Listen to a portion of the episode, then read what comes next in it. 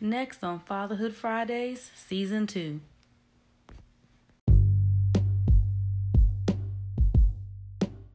Conflict resolution. Do we know how to resolve our problems? Men, do we know how to resolve our problems in a healthy way? Um, when conflict arises because we all deal with it, how do we go about it?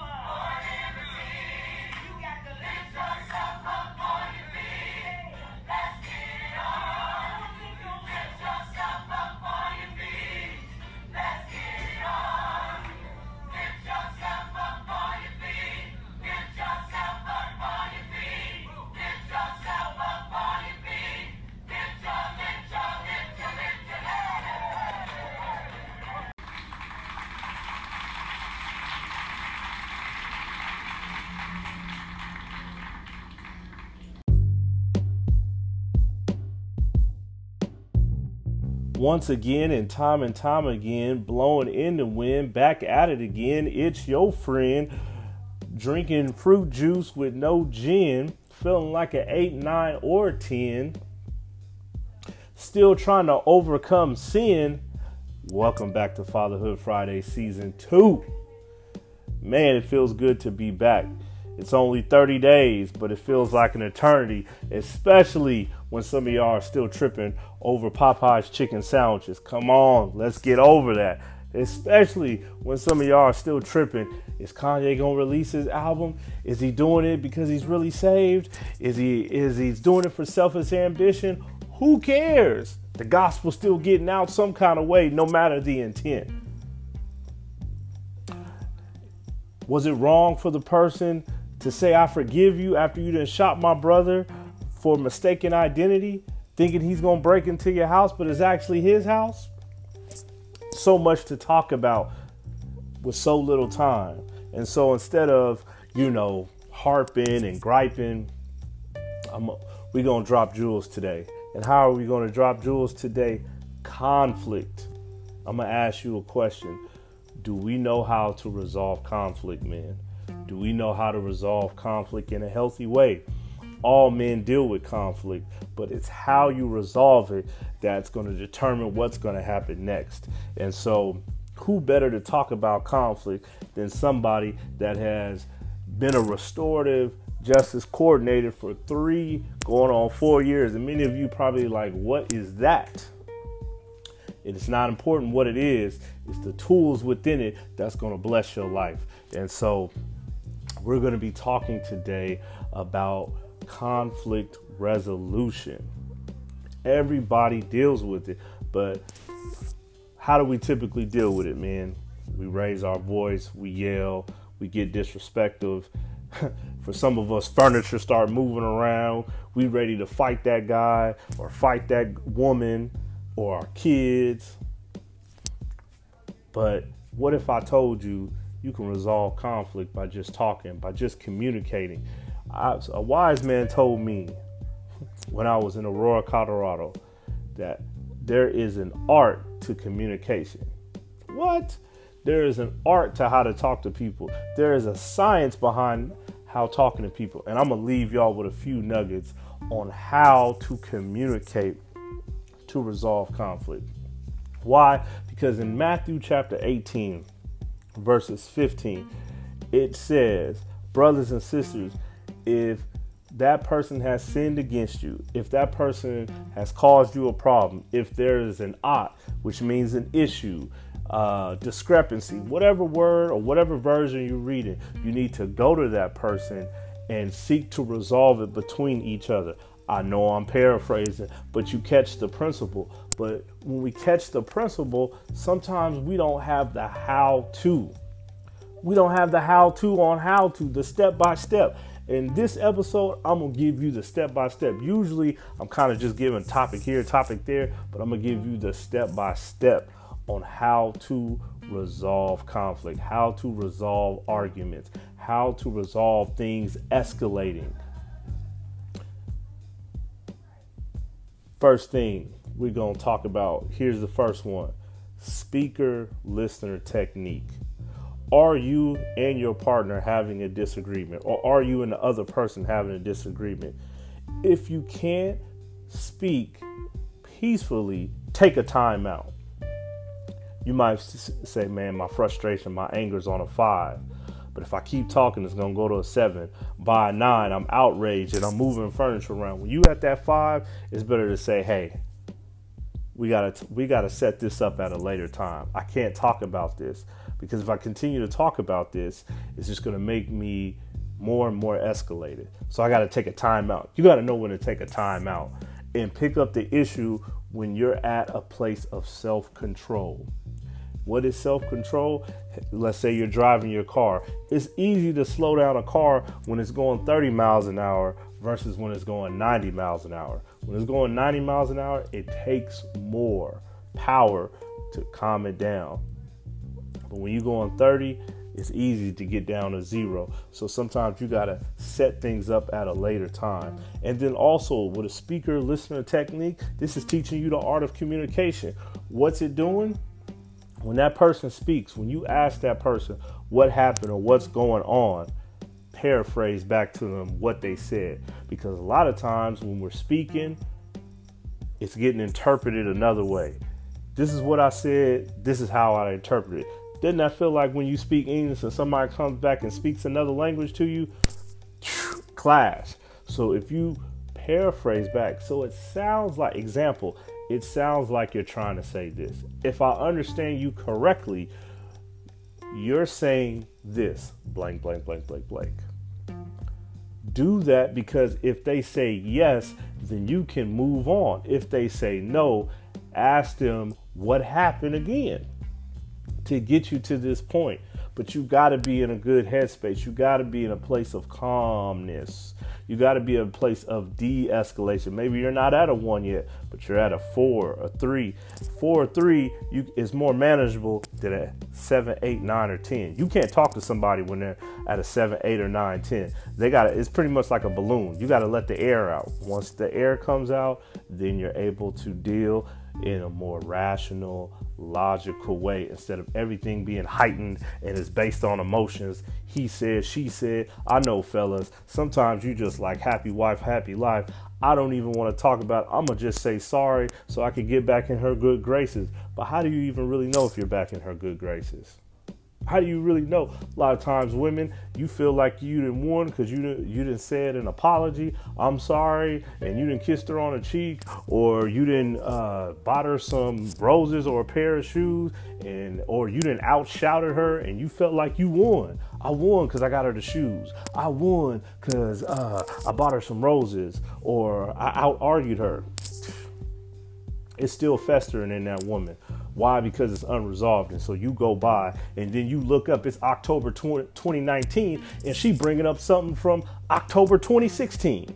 You don't even remember what you did two weeks ago, let alone October 2016.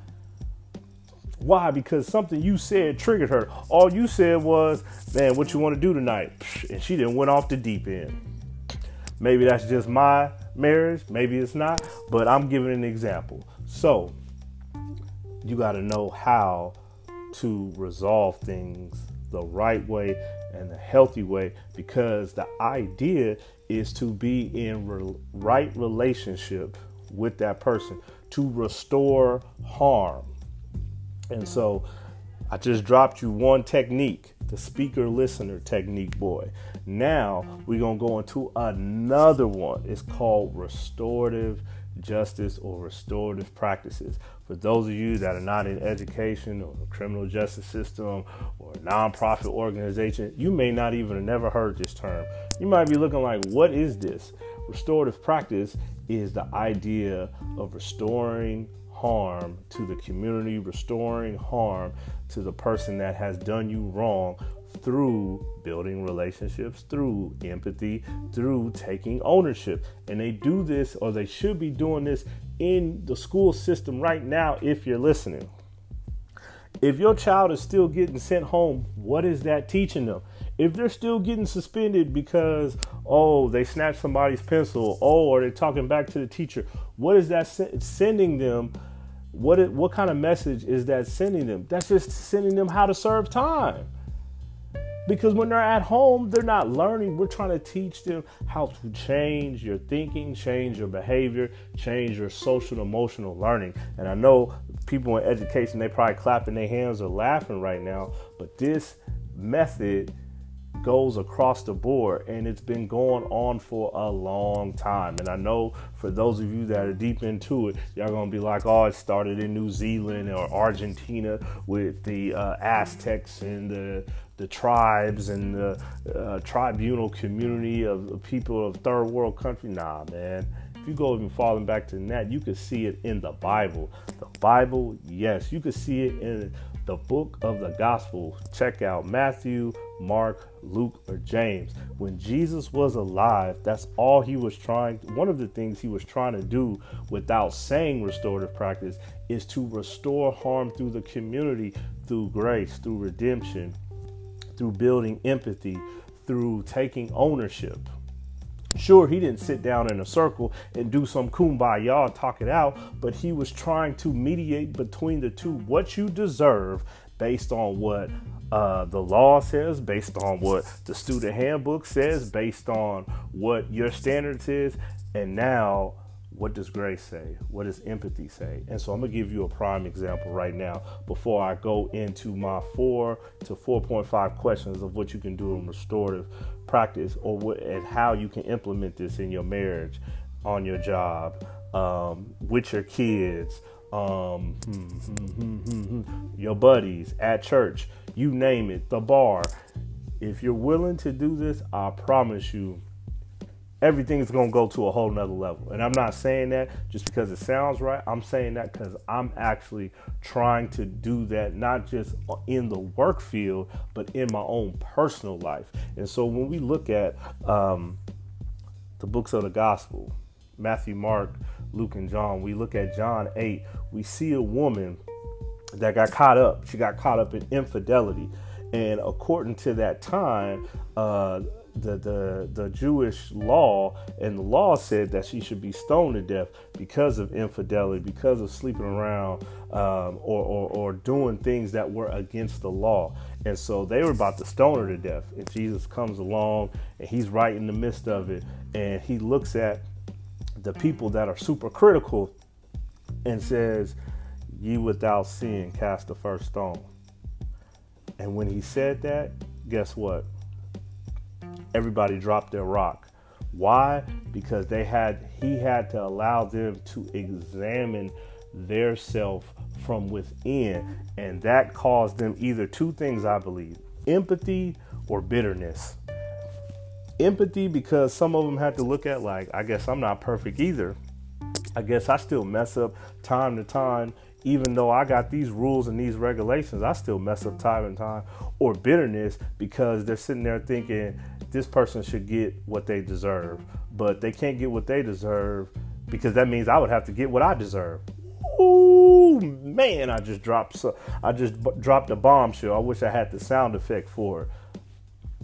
And so what Jesus was doing right there is that he was saying that I'm trying to redeem. I'm trying to build empathy between me and this other person. So when everybody dropped their rock or their stone, he went back to the woman and she probably was shocked that this even happened.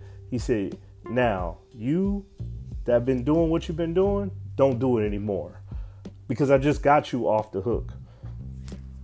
So that allowed her to take ownership. That allowed empathy between the people and her. And that allowed it to be restored when it when it wasn't deserved. And that's what restorative practices is. And it's been going on before New Zealand, the type of people back in the 16th and 1700s, or uh, Argentina people back in the early ages. It's been going on for a long time. You just have to see it. It might not have the whole circle, it might not have the four questions or five questions I'm about to ask, but it's been going on. And that's what you want to do to resolve conflict. And I'm telling you, when you do it, it allows grace, it allows mercy, It, it, allows empathy, allows a whole bunch of things I know I keep repeating, but let me digress so I can move on. First question you want to do, and this question bleeds into or intertwines with the speaker listener technique. What happened? If it's just two of you guys, what happened? When that person explains, can't crosstalk. You can't interrupt. You just got to listen. Is as angry or frustrated you may get, you just have to listen and say, okay, they're telling me what happened and they're telling me how this hurt them. Okay, that next question. After you ask what happened, what were you thinking at the time? This gives you an idea of when you ask, what were you thinking at the time? What was their motive or their intent behind what they said or did? That opens up, it, it opens up this whole scenario in 3D just by asking, what were you thinking at the time? Third question Who has been impacted? And by this, how have they been impacted? Impact is not just dealing with the person that you're trying to have the conversation with, impact deals with everyone around them. Let's say you got into an argument and this happened in front of a group of people, or this happened in front of your family, or this happened with your siblings, or your kids saw it who has been impacted by this? And how have they been impacted? Maybe they're impacted they're they're now distant from you. They don't trust you. They're uncomfortable. They don't know how to show affection. Um, they're mad at you. This allows you to think and this allows you to put yourself in the other person's shoes and that other person puts it in their shoes and so these questions go both ways this is for the offender and this is for the victim. Both sides need to be asking this question. And if they can't do it with each other, that's why a mediator needs to come in. Somebody that's neutral to the situation and can ask person A and person B or person A, B, and C these questions. And so we're already down to the last question. The last question is what ideas do you have to make things right? How can we restore this relationship? What social norms do we need to put in place? What activity do we need to do to make this right? Besides saying, hey, you're grounded. Besides saying, hey, I'm going to give you a whooping. Besides saying, hey, I'm going to hit you upside the head or I'm going to fight you. What can we do in place? Because really, when we get to how have they been impacted, a lot of times it unpacks so much more. Or we get to the question, what ideas do you have to make it right? We get to so much more because a lot of times when arguments happen, it's something, there's a root behind it. Something caused them to get upset. And a lot of times when I used to deal with kids, people used to tell you like the reason why that caused me to get upset is because my mother died. And when you said something about my mother it triggered me to go upset and and go off and hit you. Did the other person know that? Nope. They were just clowning on each other. They were just having a good time cracking on each other having no idea that this person's mother passed away. And so how have they been impacted and what ideas do you have to make it right? Making it right could just mean be put in a contract. Making it right, it just means the do's and don'ts that you need to do around this person. I don't need to mention this person's mother when I'm around them. I don't need to be loud because this person uh, is impacted by me raising my voice or yelling or calling me out of my name. Some people, they may not be impacted by that, but it's not about what you might not be impacted by or affected by. It's what the other person is going to be affected by. And I'm trying, I'm trying to bring relationships back together, not just with kids and school systems, but I'm talking about marriages. I'm talking about a father and a daughter. I'm talking about a father and a son. I'm talking about uh, a, a guy in a church, church hurt. The list goes on and on. If you do these, I'm telling you, this will be a lot quicker than excommunicating a person from the church or saying you're grounded or or whooping or spanking a child. And I'm not saying you shouldn't do those things, but those things should be a last result. Communication oftentimes unpacks so much and the healing can take place a lot quicker. And so I was I went to a men's conference a couple weeks ago, guys, and I'm wrapping up. Went to a men's conference a couple of weeks ago, and this guy left a quote with me that will stick with my heart for a long time. It said, I may not do everything right, but I'll never stop trying to make it right. And that's all I'm trying to say in conflict resolution. I may not do everything right, but I'll never stop trying to make it right between me and you. And that's what today's topic is about trying to make it right between me and you by talking and communicating. They're gonna come around eventually. They, they may tell you right now, I don't want to talk. I don't want to talk to you. Too much damage is done. But there's gonna come a time they want to talk. There's gonna come a time where you're gonna have an opportunity to say and ask these questions. And so as we wrap it up, I'm gonna give I'm gonna cue in a sample of how it's done in my marriage and so let you know that this thing is real. And sit back relax and listen. And as we end do me a favor. Go to your spotify go to apple Podcasts, go to breaker google Podcasts, castbox. There's like eight of them and subscribe and follow so you can get notifications to whatever technology you in when i'm dropping new episodes every friday. And so y'all be good. I'm gonna catch y'all next week. I'm trying to think, did I leave anything out? No, I didn't. So y'all enjoy this, and this has been another episode of Fatherhood Fridays, season two. Peace.